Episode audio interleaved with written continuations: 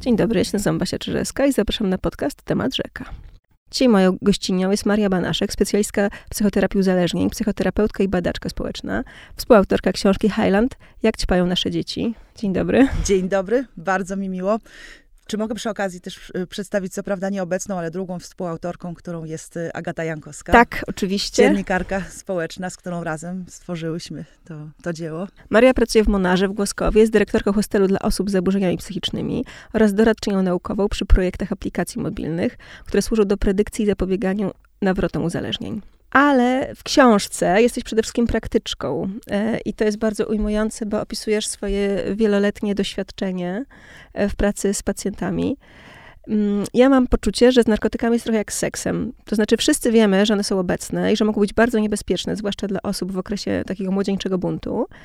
Mm, ale one są tabu. I zamiast edukacji jest straszenie albo taka niezdrowa ekscytacja. Właściwie brakuje źródeł rzetelnej wiedzy. Ja zrobiłam mały research i poza jakimiś takimi broszurami, które były bardzo w stylu lat 90. i e, przywoływały taką postać narkomana ze strzykawką w żyle, nie dawały żadnych e, s, takich przekonujących informacji. Mm, w każdym razie na pewno zażywanie narkotyków, które jest powszechne, nie ma wiele wspólnego ze świadomą decyzją i to chyba jest naj, największy problem naszych czasów. Abs absolutnie się zgadzam. Szczerze mówiąc, dokładnie taka, takie spostrzeżenie było przyczynkiem dla powstania tej książki jakby ja kiedy pierwszy raz byłam zapraszana do jakichś udzielania wywiadów eksperckich właśnie przez Agatę z Jankowską, zorientowałyśmy się, że rozmawiamy o zjawiskach z jednej strony, myślę, że można już nawet powiedzieć powszechnych, bo to już jest mhm. E, e, jakby związanych, no tak jak powiedziałaś, tak, tak, samo, tak samo jak seks, a z drugiej strony owianych po prostu chyba i też e, nie jest przesadą powiedzieć coraz większą tajemnicą, bo to jest tak, że nawet jeszcze mieliśmy w pewnym momencie taką społeczną tendencję do odzierania różnych tabu, rozmawiania o różnych rzeczach, a teraz one znowu jakby zostały zepchnięte w cień, a co za tym idzie, jakby rodzą się wokół nich e, no, różne wyobrażenia, bardzo często bardzo odbiegające od rzeczywistości, co jest niebezpieczne, bo dotyczy nas wszystkich, tak, i jakby wszyscy to robią, a, a, a zupełnie nieświadomie. Tak. Tę książkę odbieram jako taki swoisty raport, że z jednej strony opisujecie mm, konkretne narkotyki, ich działanie, mm, to pozytywne, ale też bardzo negatywne. E, I tutaj naprawdę y, proporcje są bardzo wyważone.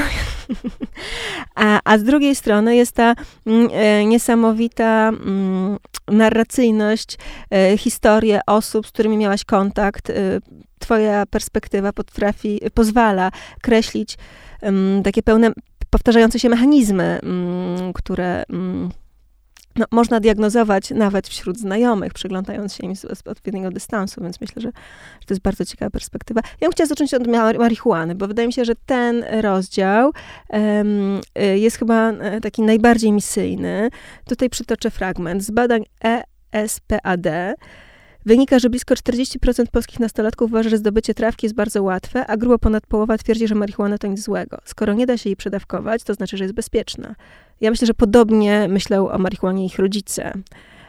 Coraz więcej, tak, tak, tak. Znaczy, w ogóle z marihuaną przede wszystkim jakby e, obserwujemy wyjątkową, e, jakby zwłaszcza w kontraście do, do, do innych substancji, taką polaryzację stanowisk. E, jakby to jest moja główna jakby spostrzeżenie, że największy problem jest taki, że nawet jeśli o niej mówimy, mówimy dużo, to nigdy nie mówimy, te argumenty zawsze są skrajne. Mhm. Jakby dzieli ma, y, jesteś spolaryzowane są te, te jakby społeczeństwo, albo mamy potwornych wrogów i przeciwników, albo ludzi, którzy no, wręcz y, robią z tego nie tyle rzecz niegroźną, co wręcz y, y, taki podmiot w ogóle niemalże bóstwo. No ja myślę, że w takim świat, tak. No. powszechnym, mm, nawet popkulturowym, serialowym nazwijmy to odbiorze, joint jest trochę niewinny. Niewiele osób twierdzi, że powinien zostać zalegalizowany. On jest powszechny. Idąc ulicami Warszawy można poczuć zapach trawki. Przez to, że jest tak powszechny, mm, umyka wiele faktów. Na przykład to, że wciąż jest nielegalny w Polsce. Znaczy, przede wszystkim umyka fakt... Y że jakby poziom właśnie normalizacji, tego tak jak mówisz, że właściwie już co, co, co kawałek, coraz więcej osób rozpoznaje dość charakterystyczny, słodkawy mhm. zapach. E, uważa, że jest to, zapomina, nawet nie tyle, że jest nielegalny, przede wszystkim zapomina, że owszem, może nie ma tak wysokiego potencjału uzależniającego jak różne inne substancje, ale jednak jest narkotykiem i jest narkotykiem, który może uzależnić i również jest narkotykiem, który może nieść za sobą poważne również skutki uboczne. Jakby... Bo zacznijmy od tego, co jest powszechnie y, przyjęte i dość, y, taka, taka wiedza, która jest popularna, że mm, mm, marihuana daje poczucie spokoju, dystans do świata, y, po, pozwala lepiej tolerować ból tak. fizyczny. Tak, oczywiście, znaczy, ale czy, czy jakby tego pytanie właśnie, bo to są zawsze takie, mam taki problem z tymi argumentami, że one są używane trochę wyjęte z kontekstu. Mhm. E, jeśli mówimy na przykład o substancjach, które e, dają dystans do świata i świetnie e, po, pozwalają tolerować ból, to na, na, pewno najlepiej sprawdza się morfina czy heroina.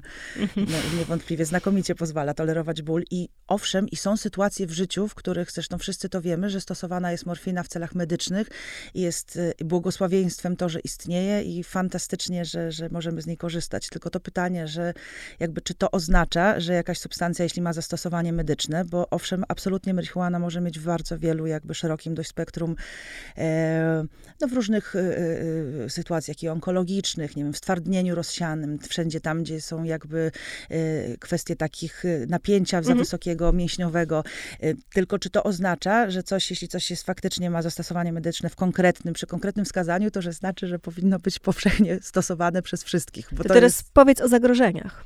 Bo przede wszystkim jakby zapominamy... Y, bo tak jakby w, y, bardzo mi zależy, żeby, żeby też odbiorca jakby źle mnie nie zrozumiał. To nie jest tak, że ja chcę powiedzieć, że jest super niebezpieczna. Po prostu chciałabym wyważyć jakby mhm. patrzenie na... na e, ja absolutnie się uważam, że jest narkotykiem tak samo, jak narkotykiem jest chociażby alkohol, który jest legalny. Mhm.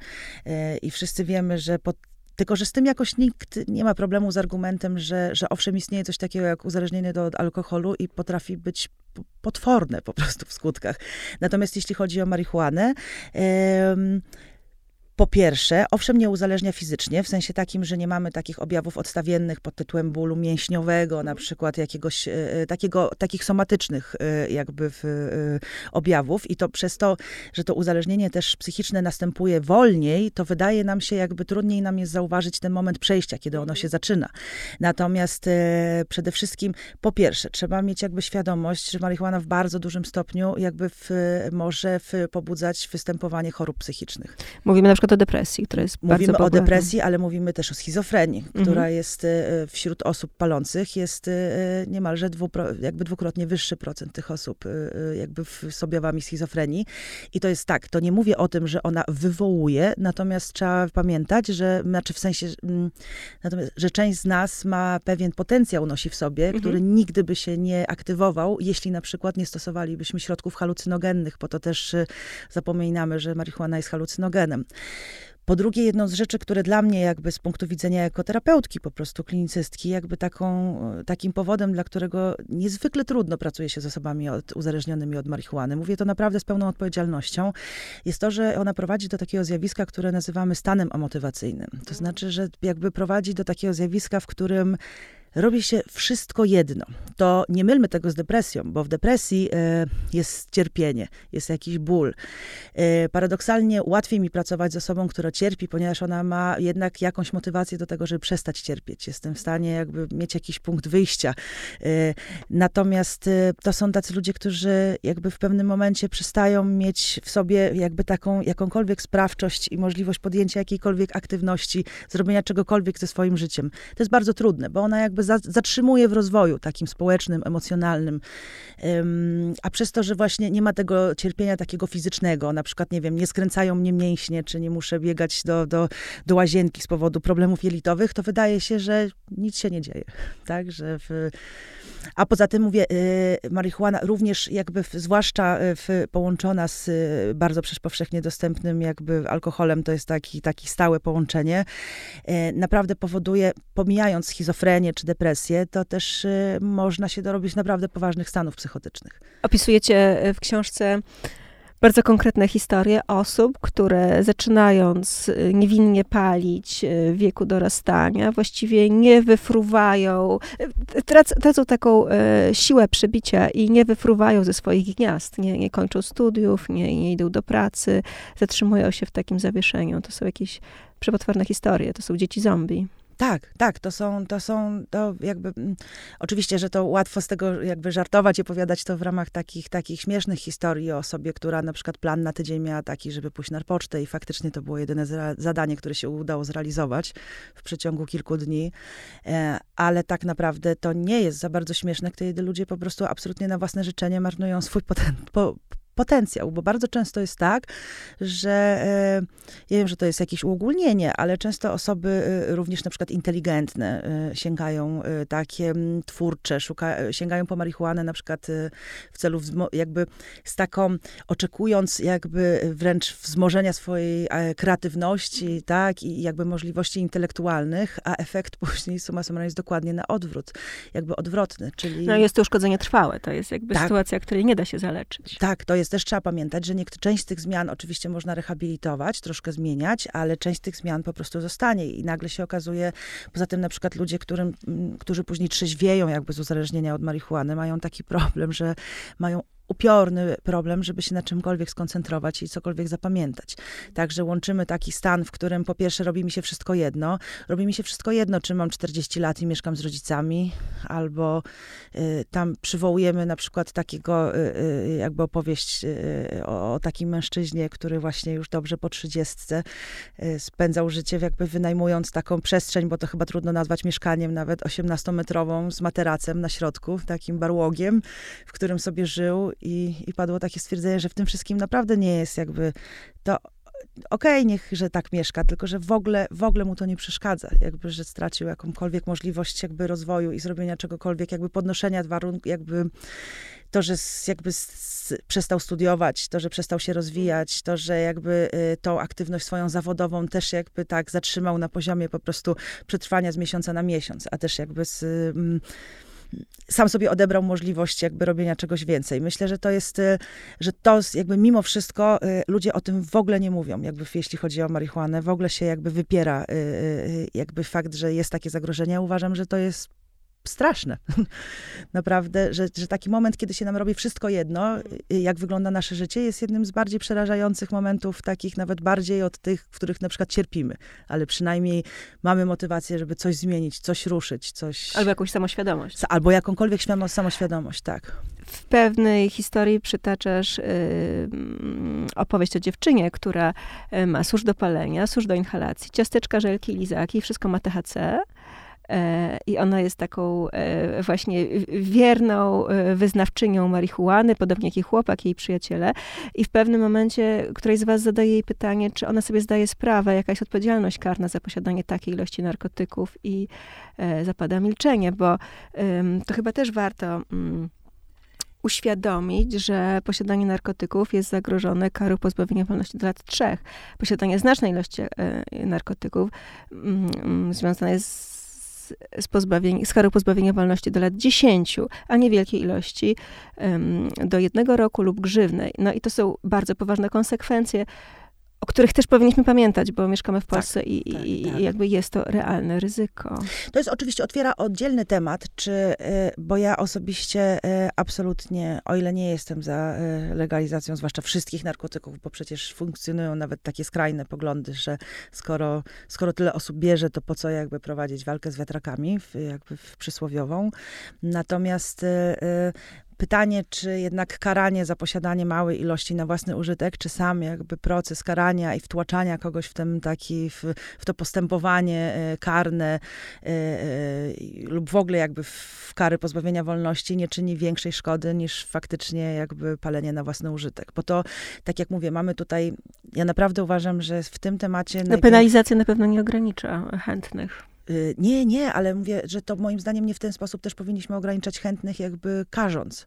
Bo mam wrażenie, że jeśli chodzi w karząc, jakby nawet za jednak dzieci, które czasem e, no trochę na zasadzie w takiej mody społecznej, presji, koleżeńskich różnych sytuacji, czy po prostu etapu rozwojowego, do którego przynależy jakby przekraczanie pewnych granic, e, mają taki moment przepraszam, kiedy palą więcej.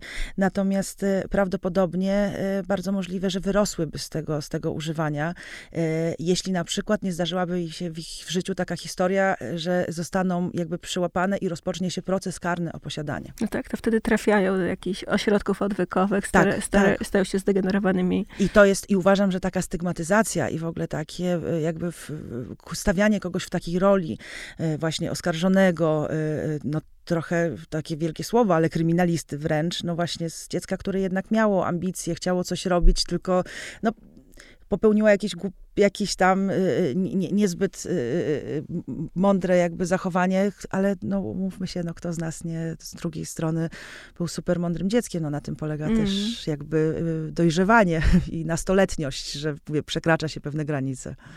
Takiego zagrożenia e, nie niesie zażywanie leków, a lekomania jest bardzo popularną e, formą narkotyzowania się. Mm, opisujesz ludzi, którzy mają na przykład duże ambicje zawodowe, bo są prawnikami, nie chcą mieć zatargu z prawem, albo kobiety, które nie wyobrażają sobie kontaktu z dealerem, natomiast mają jakiś, e, jakąś dysfunkcję emocjonalną i muszą uśmierzyć e, pustkę i ból, i wtedy mm, sięgają po leki. Te leki są też bardzo popularne wśród dzieci. Tak, to jest w ogóle, to też jest kolejne zjawisko, z którego sobie kompletnie nie zdajemy sprawy. E, leki, podobnie jak e, e, za marihuaną idą takie argumenty naturalności albo właśnie tych wszystkich leczniczych jakby funkcji.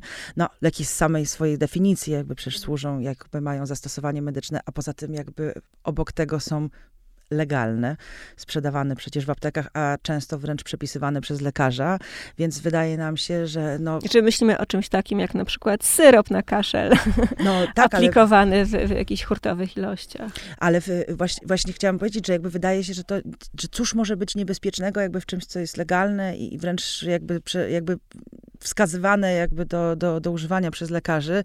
Natomiast e, jeśli chodzi o używanie, no właśnie, bo to też musimy roz, jakby rozróżnić. E, z jednej strony to jest taka historia, jeśli chodzi o leki na receptę, takie silnie uspokajające i nasenne leki.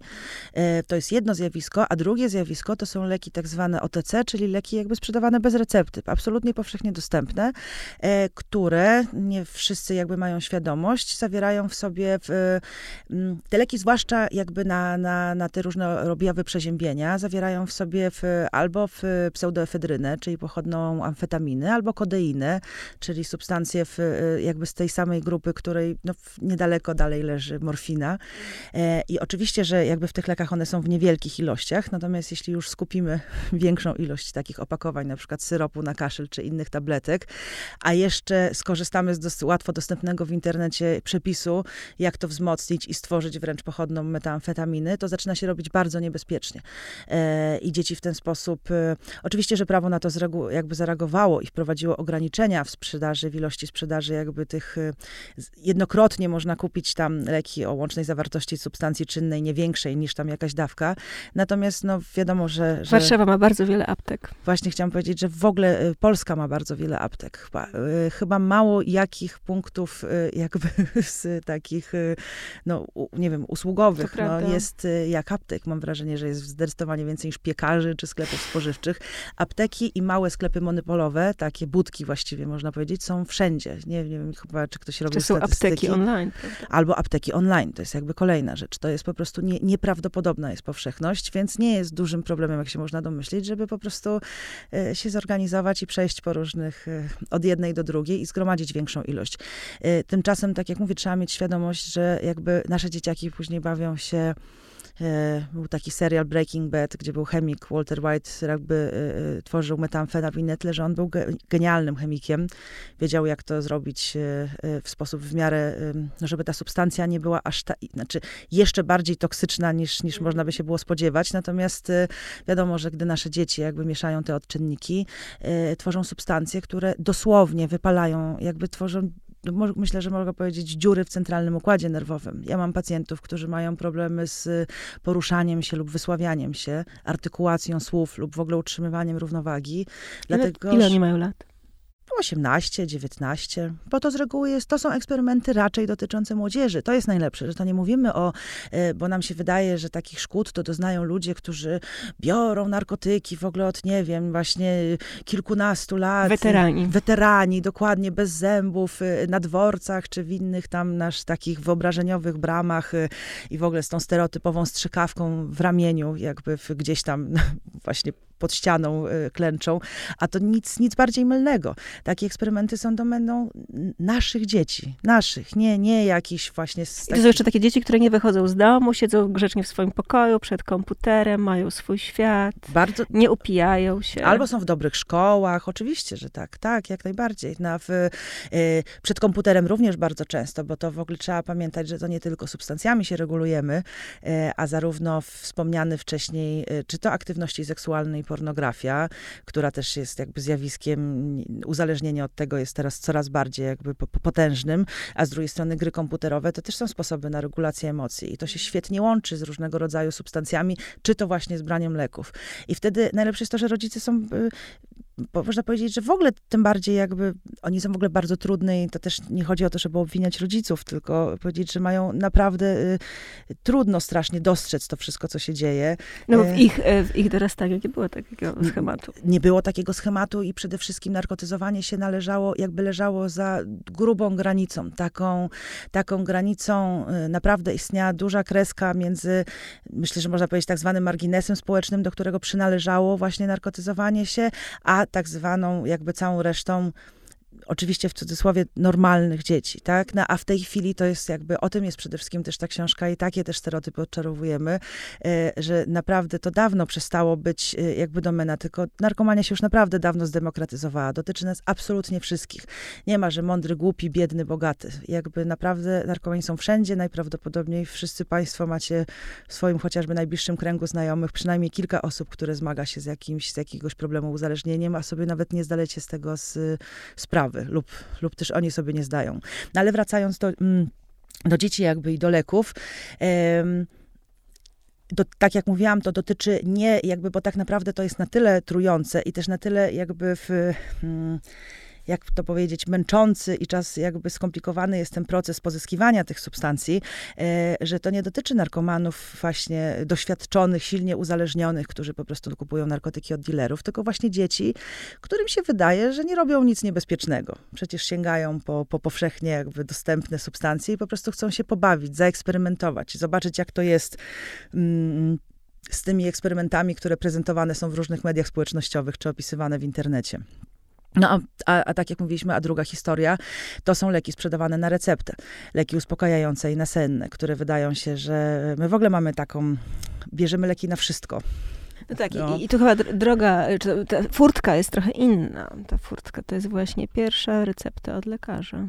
Tak, absolutnie tak. E, choć też, e, choć też to jest dla mnie aż, e, szczerze mówiąc, pamiętam właśnie swoją pacjentkę, która zaczęła jakby swoje już, no, mimo tego, że ma 19 lat w tej chwili, a już, już ma bardzo pro, poważne problemy z, jakby z uzależnieniem, jakby zaczęła swoją historię między innymi od podbierania leków mamie. Mhm. E, bo te leki, no właśnie, to też jest tak, narkotyki, leki leżą sobie na wierzchu. To nie jest, e, no wiadomo, jeśli na przykład ktoś by trzymał pół litra na szafce nocnej, bo od razu by było wiadomo, Ale mama że alkoholik. Nie, nie zauważyła, że ubywa w blistrze? A jak było w pudełeczku, znaczy w sensie w takim, mm. w takim słoiczku. Okay. Jeśli się w, do pierwszych eksperymentów, e, zwłaszcza jeśli ktoś ma większe zapasy, mm. myślę, że spokojnie można do pierwszych eksperymentów jakby właśnie po, e, podebrać, podebrać bliskim. A później nagle się okazuje, że no, no właśnie, a później ona zaczyna pozyskiwać te leki sama. I ja miałam nawet sama tak, jejku, no ale jak to? Przecież to jednak recepta, że to trudno. I z ciekawości wpisałam w internecie, okazuje się, że naprawdę nie trzeba wielkiej wiedzy tajemnej, y, dostępów do darknetu i jakichś bardzo, że tak powiem, znajomości, żeby po prostu zgooglować i trafić na strony, gdzie leki wszelkiej mm. maści, od morfiny właśnie przez, przez silnie uspokajające jakby leki, które można łatwo przedarkować do stanu y, śmierci łącznie, y, no, są sprzedawane tak po prostu. Jakby to są ładne, kolorowe strony, które tak naprawdę, tak naprawdę dealowanie, tylko że, tylko że legalnymi jakby produktami. No i to jest niesamowita racjonalizacja, że jeśli coś jest, coś jest legalne, to że nie jest niebezpieczne. Mm, a poza tym tak jak zwróciłaś uwagę, y, u nas niestety jest bardzo duża łatwość też z pozyskiwaniem tych recept. Tak naprawdę najtrudniej jest zdobyć pierwszą. E, jak już jakiś lekarz stwierdzi, że nam jest recepta potrzebna, a na przykład biorąc pod uwagę, że te leki działają przeciwlękowo, e, wystarczy no, nie trudno w dzisiejszych czasach czuć lęk, niepokój z różnych tak. powodów. Objawy nie są jakoś specjalnie charakterystyczne. Objawy nie są deklaracja. charakterystyczne. E, zastosowanie tych leków jest nieprawdopodobnie szerokie, e, a sprawdzanie objawów jest tak naprawdę deklaratywne. Nie sprawdza się, czy ktoś naprawdę dobrze śpi, czy ktoś czuje niepokój, czy nie. Ja po prostu przychodzę do lekarza i no, mówię o tym. Jeśli opiszę odpowiednie objawy, to dostaję receptę, a kolejna recepta idzie tylko dlatego, że była już, już, już pierwsza. E, I w ten sposób, mm, a bo mówimy tutaj jakby głównie o benzodiazepinach, y, y, no mm, ludzie się naprawdę w, y, jakby pakują w potężne uzależnienie, naprawdę na granicy uzależnienia opiatowego. Zresztą z reguły to się tak kończy, że, że do tego później zaczynają być dobierane opiaty, jak już, jak już same leki te przeciwlękowe nie starczają. No dobrze, to zajmijmy się opiatami. Och, to jest też kolejny, y, y, to jest w ogóle temat owiany nieprawdopodobną ilością stereotypów i w ogóle mam wrażenie, że przez to, że y, faktycznie ostatni czas, kiedy naprawdę dużo i otwarcie mówiliśmy o uzależnieniu, to właśnie był ten czas, lata 80., 90., właściwie 90., bo wcześniej to jeszcze udawaliśmy, że nie ma problemu, e, ale bo to był ten okres, kiedy została wynaleziona tak zwany polski kompot, polska heroina. I tutaj muszę ci przerwać, bo tak. to było wielkie zaskoczenie e, tej książki. Opisujecie sytuację, w której powstaje kompot i on nie jest związany z czarnym rynkiem. To jest Absolutnie. narkotyk, który ma służyć społeczności. Studenci to byli, to byli bardzo który inteligentni. Jest rozdawany, dotyczy zamkniętego kręgu, właściwie intelektualistów. W tamtych czasach bardzo, tak? To w ogóle było środowisko, które się chełpiło wręcz, tak naprawdę, przy, jakby faktem, że, e, no bo e, narkomania była, na, zwłaszcza na początku, bo wiadomo, że ona później się trochę rozlała i jakby zaczęła to dotyczyć najróżniejszych kręgów. E, natomiast na początku tej, tej, tego, no właśnie, polskiej heroiny, tak zwanego polskiego kompotu, to, były, to było uzależnienie, jakby wiązało się z kontestacją, z kontestacją właśnie e, tych, tych, tego niedobrego systemu, tego społeczeństwa, które nic nie rozumie. Czyli outsiderzy, dekadencka młodzież. Tak, ale outsiderzy właśnie na zasadzie outsiderstwa takiego e, intelektualnego, -hmm. bardzo, bardzo mocno, więc to jakby dodatkowo no, wręcz nobilitowało przynależność do pewnych środowisk e, i to jakby e, branie heroiny e, trochę wiązało się właśnie z taką, taką manifestacją właśnie swojej swojego, e, no, swojego bardzo wysokiego poziomu świadomości i niegodzenie się na wszystkie niesprawiedliwości tego świata. Natomiast wiadomo, że pod tą otoczką to bardzo szybciutko e, jakby e, no, kończyło się już mało romantycznie. Wypadające zęby, niedowaga, zapaści, Bo heroina, zwłaszcza w takiej wersji, ale w ogóle, w ogóle te, jakby tego typu narkotyki, natomiast zwłaszcza jeszcze heroina w tamtych czasów, czyli przyjmowana najczęściej dożylnie, tak, bo ten, ten mhm. kompot się jakby wstrzykiwało no, w powoduje, no po pierwsze, potwornie silnie uzależnia fizycznie. Więc, no, ale heroina jest obecna również dziś. Tak, oczywiście, że jest obecna również dziś, co więcej, coraz Kto bardziej. Bierze? Szczerze mówiąc, yy, pomalutku coraz większe grupy i też coraz mniej, bo jakby jeszcze w... Yy, yy, bo jakby wypadła mi jakby też, też jakby z, z, z, tamtego wątku chciałam powiedzieć, że w, ona się coraz szybciej zaczęła kojarzyć jakby z taką, no z tymi właśnie słynnymi obrazkami y, narkomanów, którzy są jakby trochę, no tro, bardzo, bardzo zaniedbani i znieprzytomni, jakby odcięci w ogóle od funkcjonowania i z głową jakby spuszczoną między są kolanami. Junkie. Tak, tak, dokładnie tak. I to było na tyle spektakularne, że wtedy się faktycznie dużo i głośno mówiło na ten temat. I chociaż tyle, że realnie y, ja wiem, że zawsze sama powtarzam, że lęk nie jest najlepszą metodą, znaczy najlepszą, to w ogóle nie jest żadną metodą niby jakby na, na, na edukowania, ale mimo wszystko ten lęk trochę zadziałał. Jakby bardzo dużo osób nie sięgnęło. My dzieci z dworca za to. Oczywiście. To była lektura chyba w pewnym momencie. a jeśli nie była zalecana przez była, lekarzy, to, i to tak, tak każdy, każda młoda osoba czytała, czy wpatrywała się chociażby w ekranizację i po prostu z wielkim przerażeniem naprawdę jakby absolutnie nie chciała jakby przynależeć do tego świata. Ale być może też e, romantyczne działanie tego leku, które ciężary odcina, daje poczucie sensu. Absolutnie, no bo to też jakby w bardzo dużej, bo to jest też kwestia takich mechanizmów też neuroprzekaźnictwa. Ja tu nie chcę wchodzić w szczegóły, ale e, chociażby to, że e, nasz organizm wypełnia się serotoniną, mm. czyli jakby takim neuroprzekaźnikiem, który powoduje, że wszystko się zgadza, wszystko jest dobrze. Głębokie szczęście i Ma spokój. sens, tak. To jest rodzaj euforii, ale euforii rozumianej pod, poprzez na zasadzie takiego głębokiego błogostanu i po prostu szczęścia, spokoju, e, absolutnego braku lęku, braku właśnie trosk i zmartwień. E, natomiast tak, to są, to, są, to, to są środki z tak zwanej grupy depresantów, czyli właśnie odcinających, jakby spowolniających układ nerwowy, odcinających od świata. I faktycznie jest tak, że w... Mm, one przynależą, y, jakby rozmawiamy z Agatą, tym też jakby zauważamy, że, że substancje trochę jakby reagują na pewnego rodzaju potrzeby czasów, na, na, na zmiany pewne, pewne mhm. społeczne.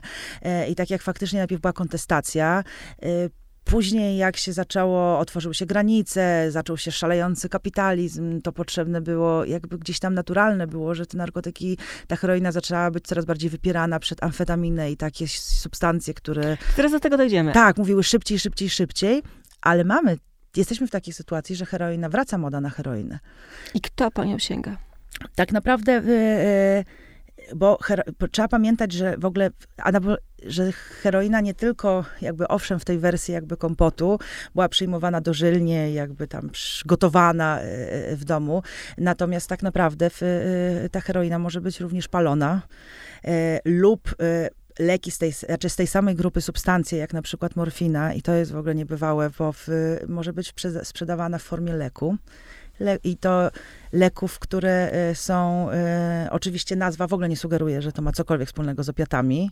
Nazwa leku w ogóle nie ma nic wspólnego z morfiną, w, w jakby w, no, sama w sobie.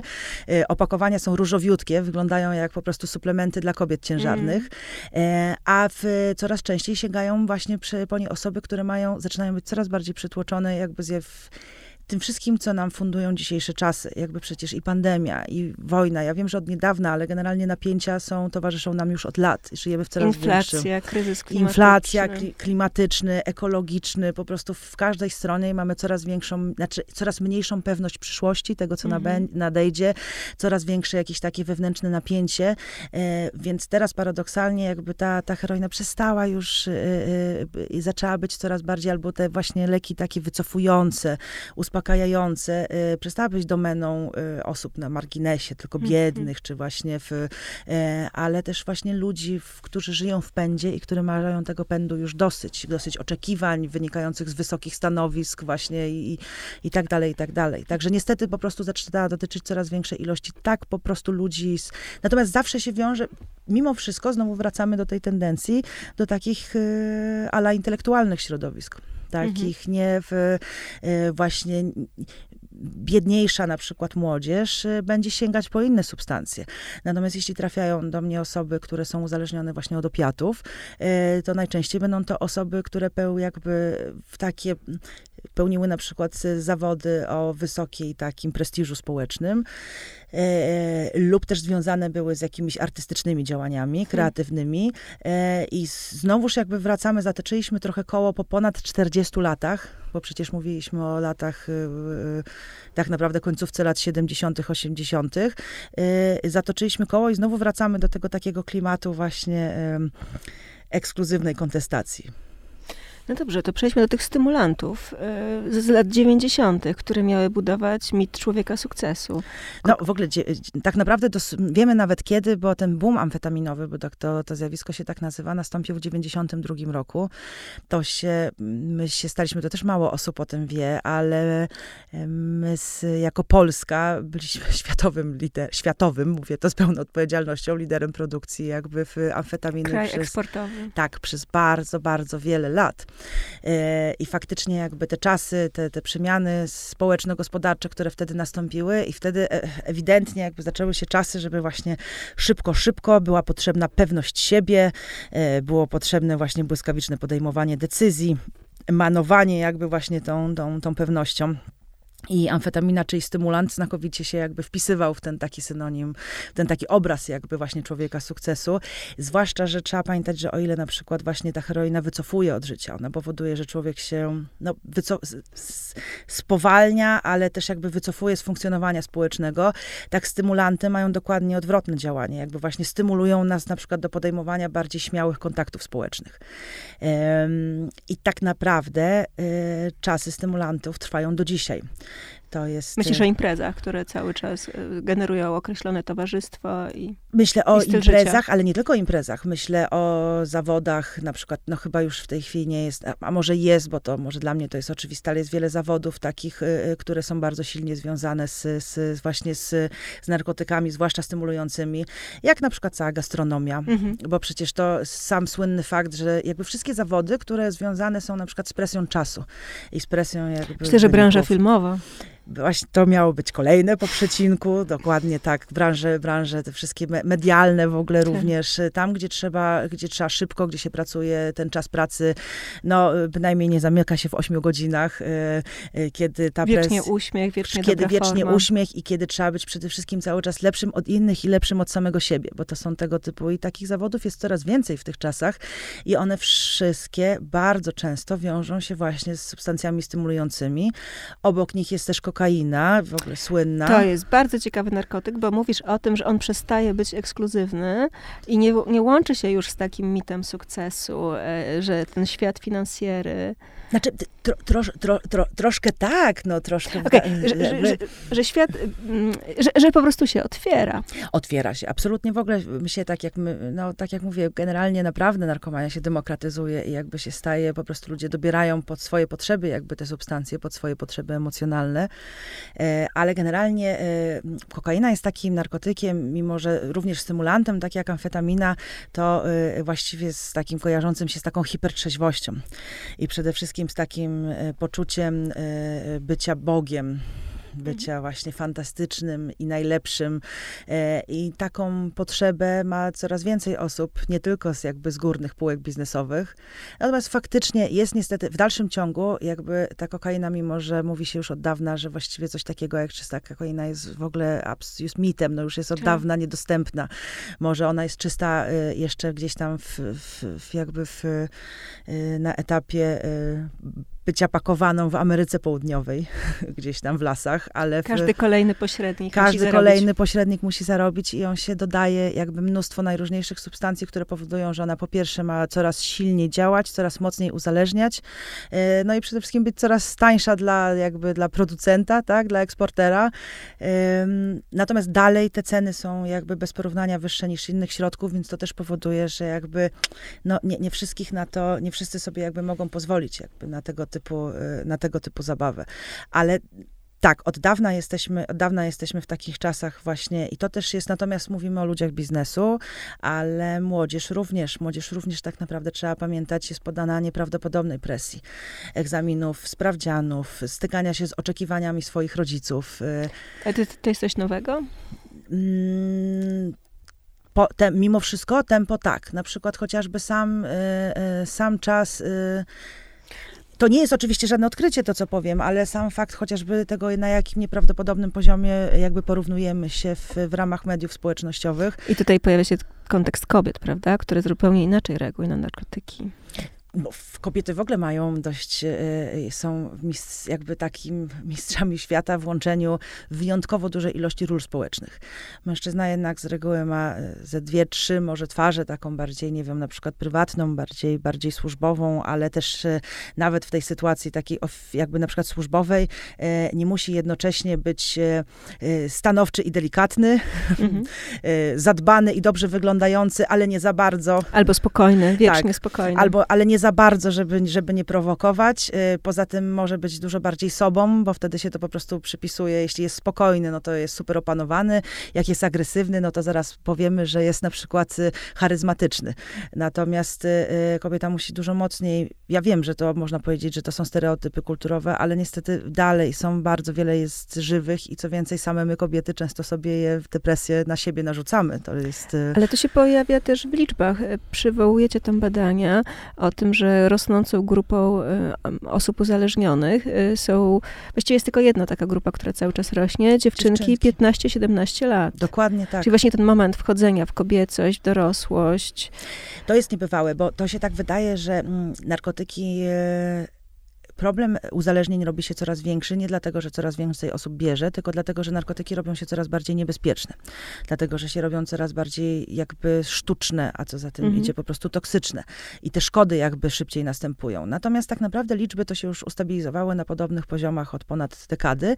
Faktycznie z wyjątki takim grupy. A możesz je są... przytoczyć? Jaki to jest procent społeczeństwa? My tak naprawdę mówimy, oczywiście uważam, że to jest niedoszacowane, ale mówimy o y, mniej więcej 150 tysiącach osób uzależnionych na mniej więcej na takim poziomie, co się, y, bo wydaje nam się, że strasznie dużo osób jest uzależnionych, ale, ale tak na dobrą sprawę z osób eksperymentujących na jakimś poziomie z narkotykami uzależnia się około 10% y, wszystkich jakby ludzi, którzy my w ogóle, ja stawiam taką, taką jakby odważną, ale moim zdaniem absolutnie słuszną tezę, że to wcale nie narkotyki uzależniają. Tylko deficyty emocjonalne. Tak, one po prostu, y, znaczy to w nich oczywiście jest jakiś tam, y, y, znaczy uzależniają, ale żeby uzależnić, uzależniają każdego, tylko uzależniają wtedy, kiedy trafiają na podatny do gruntu jakichś deficytów emocjonalnych między innymi. Mhm. Wtedy, mówiąc już tak bardzo wprost, kiedy są komuś naprawdę potrzebne, jeśli człowiek jest y, spokojny, zadowolony i czerpie satysfakcję ze swojego życia, ze swoich kontaktów jakby społecznych. Ma e, wyzwania, Ma wyzwania, ma, ma poczucie tak, celu, sensu, mhm. rozwoju, mhm. bliskości, ale też bez, i bezpieczeństwa, bo to są jakby z wielu różnych takich no, z wielu różnych obszarów to się, to się musi zgadzać, e, to naprawdę te narkotyki tylko przeszkadzają na dłuższą metę. To fajnie sobie troszkę poimpresować, ale no, na dłuższą metę to jest upiornie nudne, bo to jest w kółko, e, w kółko to jest... E, Doświadczenie podobnych stanów tak naprawdę. W kółko podobnych stanów i tak naprawdę bardzo silnie też nasączonych cierpieniem, bo przecież to, że to jest takie ekscytujące, no to wiadomo, że to jest ekscytujące na początku. Później nie bierze się przecież po to, żeby było super, tylko bierze się po to, żeby było normalnie, ponieważ mm. bez nich, ponieważ bez nich zaczyna się po I trzeba brać coraz więcej. I żeby... Trzeba brać coraz więcej. E, natomiast e, tak, dziewczynki jakby, które w e, w dużej mierze, chociażby jakby ten, ten, ten taki moment, kiedy trzeba być jednocześnie dzieckiem i kobietą, jest potwornie trudny i, e, i to media, również społecznościowe, na pewno w dużej mierze się do tego przy, przy, jakby przyłożyły. Oczywiście, że to jest, jest jakby mało czasu, więc używamy pewnych uproszczeń, mówiąc o tych, o tych zjawiskach, e, ale w, ale w dużej mierze to, że właśnie takich i wtedy porównywania się z innymi osobami, e, tego, że właśnie jednocześnie mam być atrakcyjna, ale nie za bardzo, bo przecież wtedy mnie ocenią, że jestem... Pusta. Tak, dokładnie tak. E, jakby to wszystko nakładanie właśnie uważam, że też y, y, edukacyjnie też się robi coraz trudniej. Przecież. Ale wiele kobiet mówi wręcz y, otwarcie o tym, że narkotyki pozwalają im zachować szczupłą sylwetkę zmniejszają łaknienie, Ale przekierowują myśli. Oczywiście, że tak mamy. To jest w ogóle. Y, nigdy nie usłyszałam tego od mężczyzny, natomiast kobiety bardzo często, e, jeśli na przykład później już na etapie terapii identyfikujemy różne sytuacje, na przykład, które im się kojarzą, takie okoliczności, które były na przykład najbardziej związane, nie wiem, z narkotyzowaniem się. E, u, u panów to są częściej, nie wiem, imprezy, albo jazda samochodem, albo seks właśnie, czy, mhm. czy jakieś takie za, za, jakby tego typu mm, zachowania, a panie bardzo często na przykład y, biorą, po pierwsze dlatego, żeby wywiązywać się z różnych obowiązków, jak na przykład sprzątają skuteczniej przy tym, przy, i to jest, ja to słyszę regularnie. Nie, niekoniecznie na wielkich imprezach jakby biorą narkotyki, na przykład brały, y, biorą stymulanty po, po to, żeby się szybciej uporać właśnie, nie wiem, ze sprzątaniem, zakupami i całą serią różnych wow. obowiązków, a potem znowuż na wieczór biorą leki uspokajające, żeby po całym jakby dniu po prostu na, nasączonym taką ilością ilością, tak, żeby się szybciutko wyciszyć i szybko wyspać, bo przecież od rana znowu trzeba y, jakby przyjmować. Y, Ale one się potwornie przedmiotawiają, tak naprawdę, muszą się cały czas regulować. Jak, jak mechanik, tak, tak, dokładnie tak, jak robociki, które teraz, a teraz sobie nacisnę guzik, który ustawi mnie w trybie mobilizacja do, mobilizacji do wywiązywania się zadań, żeby, bo przecież sama od siebie oczekuję, że będę idealną matką, żoną, kochanką, przyjaciółką. Prawniczką. Prawniczką, tak, y, a jednocześnie też, bo z drugiej strony dbanie o siebie, y, ćwiczenie, zdrowe odżywianie, bo to też przecież w tej, jakby w tej chwili też jest taka, musimy się z tych ról wywiązywać, bo nie wypada inaczej. I trzeba, wypada się jeszcze zaangażować społecznie i pomóc, no, innym grupom społecznym. Także nie, nie jest to proste. To przejdźmy do psychodelików, bo to są bardzo ciekawe narkotyki, które nawet przy, przy, przy, przypomniał mi się taki tytuł książki. Czy psychodeliki uratują świat? Ona wyszła kilka lat temu. Tak, tak, tak. Wydaje krytyka polityczna i tam postawione były tezy, że takie substancje jak LSD, MDMA, ale też ayahuasca czy, czy grzyby mm, sprawiają, są, są taką szansą dla społeczeństwa, że one uwrażliwiają ludzi, um, zbliżają ich do doświadczeń duchowych, um, zacieśniają więzi, wspólnoty, um, pokazują kontakt z przyrodą, być może pogłębiają świadomość ekologiczną e, i w związku z tym mogą złagodzić nas mentalnie, mogą dokonać takiej pracy, która nie udała się przez pokolenia, na podstawie właśnie takich e, doświadczeń inaczej e, patrzeć na rzeczywistość. Wy się również do tej książki, znaczy do tej, do tej książki w, naszej, w naszych rozmowach, bo to... Jakby tak też przypominam, że to jakby nie, nie opisujemy, tylko to ma formę cały czas takiego bardzo dynamicznego dialogu. Agata mnie właśnie podpytuje o różne rzeczy. Stara się również jak najbardziej podchwytliwie jakby to robić. Ja się z, no właśnie, a ja się do tego odnoszę. E, I tam też jakby w, pada takie pytanie, no ale dlaczego, co takiego złego jest w psychodelikach, skoro przecież niosą tak nieprawdopodobną szansę właśnie na to, jeszcze nie uzależniają, prawda? A tak, jeszcze do tego jest e, tak y, nie uzależniają fizycznie, no tylko teraz pytanie znowuż jest, y, no, a ja się gimnastykuję jakby w tej książce, próbując odpowiedzieć, żeby też jakby jak najbardziej obiektywnie, y, żeby w, nie popadając właśnie w te skrajności, które są tak bardzo obecne w tej, w tej debacie. Jeśli w ogóle mówimy znowuż o, o tego typu substancjach, w jakby w takiej debacie społecznej, do tego w formie skrajności. I tu znowu, po pierwsze, ja stawiam znowuż takie pytanie na pytanie, a czy naprawdę jakby potencjał uzależniający jest jedynym zagrożeniem, które jest związane, jedynym czynnikiem ryzyka związanym jakby mhm. z braniem narkotyków no tutaj się kłaniają broszurki. To, znaczy, tak, dla, mówię i znowuż dlatego ta książka, dlatego że w ogóle nie mamy takiej, bo jeśli jest wiedza na ten temat, to ona jest opakowana albo tak, w taki sposób. No właśnie, e, e, albo jakieś przedstawiające skrajne argumenty, albo tak suchy naukowy, że trudny, umówmy się, mm. do mhm. przebrnięcia, więc my chciałyśmy to jakby wreszcie pomówić o, o, o, trudnych rzeczach, ale po pierwsze na przykładzie naprawdę e, jakby realnych, rzeczywistych przykładach, a po drugie w takiej możliwie jak najbardziej przystępnej formie. I o tym też rozmawiamy, bo tak, to się absolutnie zgadza, że psychodeliki również mają, mogą mieć fajne zastosowanie w, w takim postępowaniu psychoterapeutycznym. Natomiast powiedzmy, chodzi o potencjał w leczeniu PTSD, tak. albo na przykład odtwarzaniu takiej więzi miłosnej y, pary po latach. Tak, właśnie chciałam o tym powiedzieć, że one jakby, jakby faktycznie ułatwiają jakby dotarcie w, w przypadku PTSD, czyli jakby tego z, y, stresu posttraumatycznego w, y, mm, jeśli przeżyjemy bardzo silne, traumatyczne jakby doświadczenie, to też, no bo wiadomo, że w terapii jakby spotykamy się z różnymi swoimi doświadczeniami, żeby je, mówiąc już tak w uproszczeniu, przepracować. Mhm. Natomiast w przypadku traumy, jakby to jest naturalnym mechanizmem obronnym, jest to, że bardzo trudne doświadczenia wypieramy. Nie mamy do nich dostępu, nie chcemy mieć do nich dostępu, nie chcemy przeżywać jakby, to jest, e, e, nie chcemy pewnych rzeczy przeżywać po raz kolejny. Natomiast to nie trzeba tylko traumy. My w ogóle myślę, że tak jako społeczeństwo mamy, nie jesteśmy jesteśmy za bardzo, jesteś, albo inaczej jesteśmy coraz mniej zdolni do realnego kontaktu ze sami ze sobą. Mm. Już nie mówię, że z drugim człowiekiem, tylko że ze świadomością swoich potrzeb. I tu się jakby mówi o tym, że, w, y, że faktycznie psychodeliki mogą pomóc, bo one otwierają jakby taki y, ten poziom empatii z drugim człowiekiem, ale też właśnie kontaktu z, z własnymi prze, jakby przeżyciami bardzo, bardzo wzrasta. Tylko ja znowuż przypominam, że to są, to jest naprawdę niezwykle y, jakby delikatna operacja na żywym organizmie, tyle tyle, że jakby neurologicznym i tych Mówisz o tym, że poznawczych. zmieniają chemię mózgu.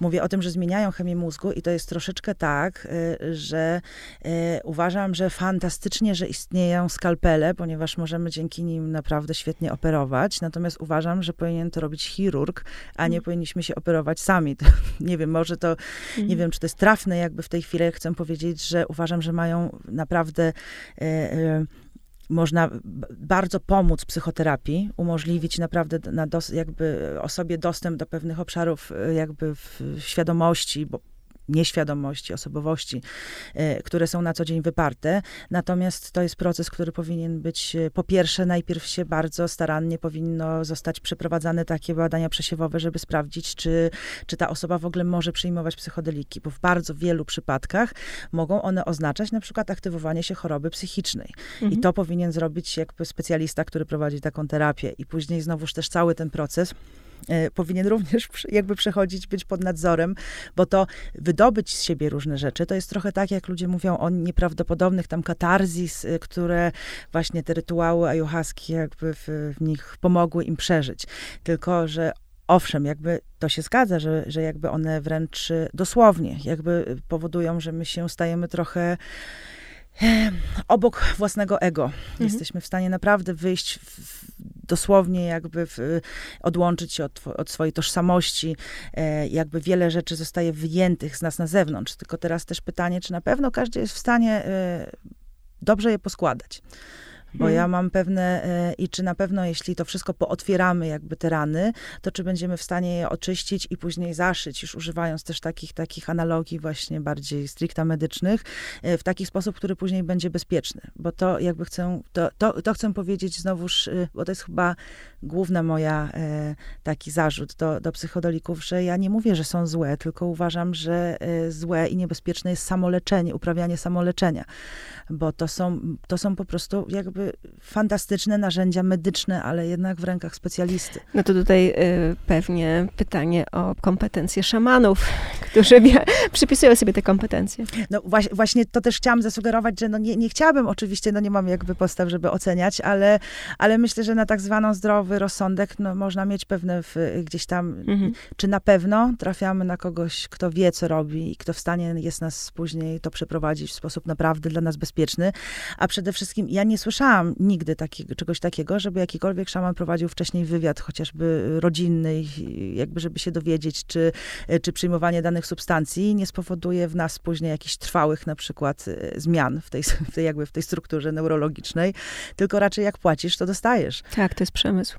To jest się. przemysł i coraz więcej szamanów jest po prostu szamanami takimi, mówię, i nie podważając jakby całego, e, całych jakby umiejętności, ale, ale to też jest, to też jest przemysł i to też jest, no wiadomo, że to też w, właściwie najpierw w Łodzi, później w Warszawie, a teraz chyba już w większości dużych miast w Warszawie również można, znaczy w Polsce można spotkać tego typu szamanów i chyba mimo wszystko bardziej w cudzysłowie. Po prostu jak zapłacimy, to przeżyjemy ciekawe jakby doświadczenie. Natomiast ja później do mnie trafiają osoby, które opowiadają właśnie o doświadczeniu własnej śmierci, E, która to dopiero jest przeżyciem traumatycznym.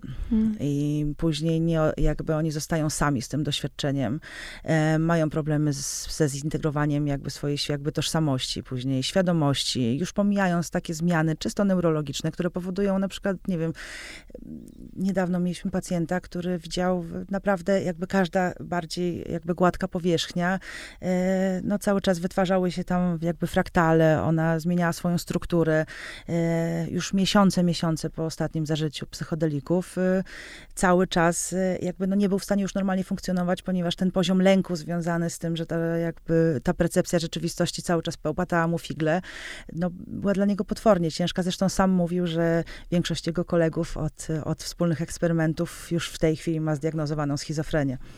A microdosing, który jest taki popularny? Znaczy, ja w ogóle uważam, że e, e, szczerze mówiąc, ja w ogóle bardzo jestem przeciwna wszystkich, wszystkim takim, e, wszystko, czego robimy mało, a regularnie. Mhm. Wszystkie, mhm. bo w ogóle ta, też o tym jakby mówimy wprost. Ja nie uważam, że substancje psychoaktywne są złe, straszne i zresztą wszystko jest dla ludzi. Natomiast to naprawdę wiadomo nie od, nie od dziś, że dużo, dużo bezpieczniej, zwłaszcza jeśli chodzi o alkohol, jest od jakichś, raz na jakiś czas wypić więcej tego alkoholu, alkoholu, niż pijać codziennie po odrobinkę. Mhm. Myślę, że jest potwornie niebezpieczne jest, bo przede wszystkim trzeba, bo to my też myślimy zawsze, że to uzależnienie to jest głównie na takim poziomie tam, nie wiem, fizycznej zależności tam organizmu. Ale e, to jest w ogóle tak naprawdę najmniejszy, albo inaczej najłatwiejszy do leczenia później aspekt tych uzależnień. Największy problem jest wokół wszystkich naszych oczekiwań, które wiążą się jakby z, wraz z tworzeniem pewnych rytuałów. To też oczywiście ma związek, bo to do, jakby dopamina bierze udział w tworzeniu również tych sko skojarzeń z różnymi rytuałami, ale już tak bardzo upraszczając, robi się też tak, że my później jakby nie potrafimy żyć bez oczekiwania na pewnego rodzaju rytuał i nabieramy takiego przekonania, że tylko dzięki temu później jesteśmy w stanie na przykład satysfakcjonująco, czy tam dobrze funkcjonować. To jest bardzo niebezpieczne. Mimo, nawet nie na poziomie takim, że, ta, że te mikrodawki zrobią nam super szkodę, ale my sobie zrobimy, nawet jeśli to by było na, na zasadzie efektu placebo, ale tego nastawienia jakby do tego, że ja codziennie potrzebuję troszeczkę, troszeczkę LSD, bo dzięki temu no bo to też może nie wszyscy wiedzą, ale na przykład przy takich substancjach halucynogennych, jak właśnie jak, jak LSD, ta, mm, nazwijmy to faza taka halucynogenna, czyli wtedy, kiedy ta percepcja rzeczywistości nam się zmienia, następuje dopiero przy większej dawce. Natomiast przy mniejszej dawce te pierwsze efekty, które są, to one są właśnie na poziomie takiego empatyzowania ze światem, lepszego samopoczucia, więc faktycznie jest taka moda na przyjmowania mniejszych dawek po to, żeby bardziej lubić ludzi i mhm. siebie samego mhm. i być bardziej zadowolonym. Natomiast ja uważam, że e, w ogóle w, jakby stwarzanie sobie okoliczności, w którym wydaje nam się, że, że, bez małej dawki czegoś, no właśnie, wszyscy nas będą wkurzać, e, jest niebezpieczne po prostu same w sobie. Czy to będzie LSD, czy to będzie jakikolwiek inna tam substancja, czy rytuał. Wasza książka, którą nazwałam raportem, ma 333 strony. To, to jest całkiem e, spora objętość. Powiedz mi, jakie wnioski? Ojej, takie wnioski, że to jest, że trzeba o tym mówić coraz więcej, bo tak jak e, nawet opowiadałam wcześniej, to się, ona się w ogóle stąd wzięła. Poznałyśmy się w bardzo zawodowej sytuacji, po prostu mhm. kiedy... Był niedosyt e, rozmowy. E, tak, kiedy e, e, Agata Jankowska jako dziennikarka po prostu społeczna, pisząc o jakimś zjawisku, poprosiła mnie jako ekspertkę o, o, komentarz i nagle się okazało, że przy, od każdego najmniejszego wątku wypływa mnóstwo innych wątków i przede wszystkim wnioski są takie, że to jest naprawdę coraz bardziej aktualne. W sensie, Planujecie drugą książkę? Trochę tak. Trochę nawet część materiału już niechcący sama powstała. E, najlepsze jest to, że zastanawiałyśmy się, że e, czy dobrniemy właśnie no, spodziewałyśmy się, że będzie może połowa tego. E, I to zupełnie naturalnie, nie musiałyśmy, wręcz, wręcz musiałyśmy podejmować wysiłek, żeby selekcjonować to, co ma trafić mhm. do książki, bo bez żadnego szuk, sztucznego wyszukiwania wątków, po prostu obserwując życie, obserwując świat wokół nas, jakby orientujemy się, że naprawdę jest o czym mówić, bo tak jak mówię, dużo mniej może byłoby do pisania, jakby to była wąska grupka społeczna, ale naprawdę to trzeba jakby w, to jest przede wszystkim taki związek, jakby główny wniosek, że to naprawdę dotyczy niemalże, ona jest naprawdę wśród, wśród nas jakby ta narkomania i pewnie będzie, e, znaczy narkomania. Inaczej, narkotyki.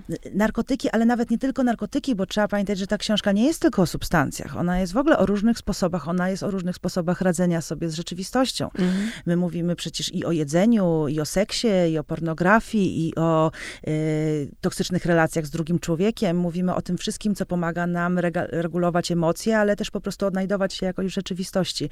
I to dotyczy naprawdę właściwie wszystkich młodych, starych i w y, no mówię, biednych, bogatych, także chyba, chyba to jest główny taki wniosek, że i to ja też uważam, że przede wszystkim y, mówić i odczarowywać, ani nie straszyć, bo to jest absolutna głupota. Zresztą ze straszeniem nikt się nie identyfikuje.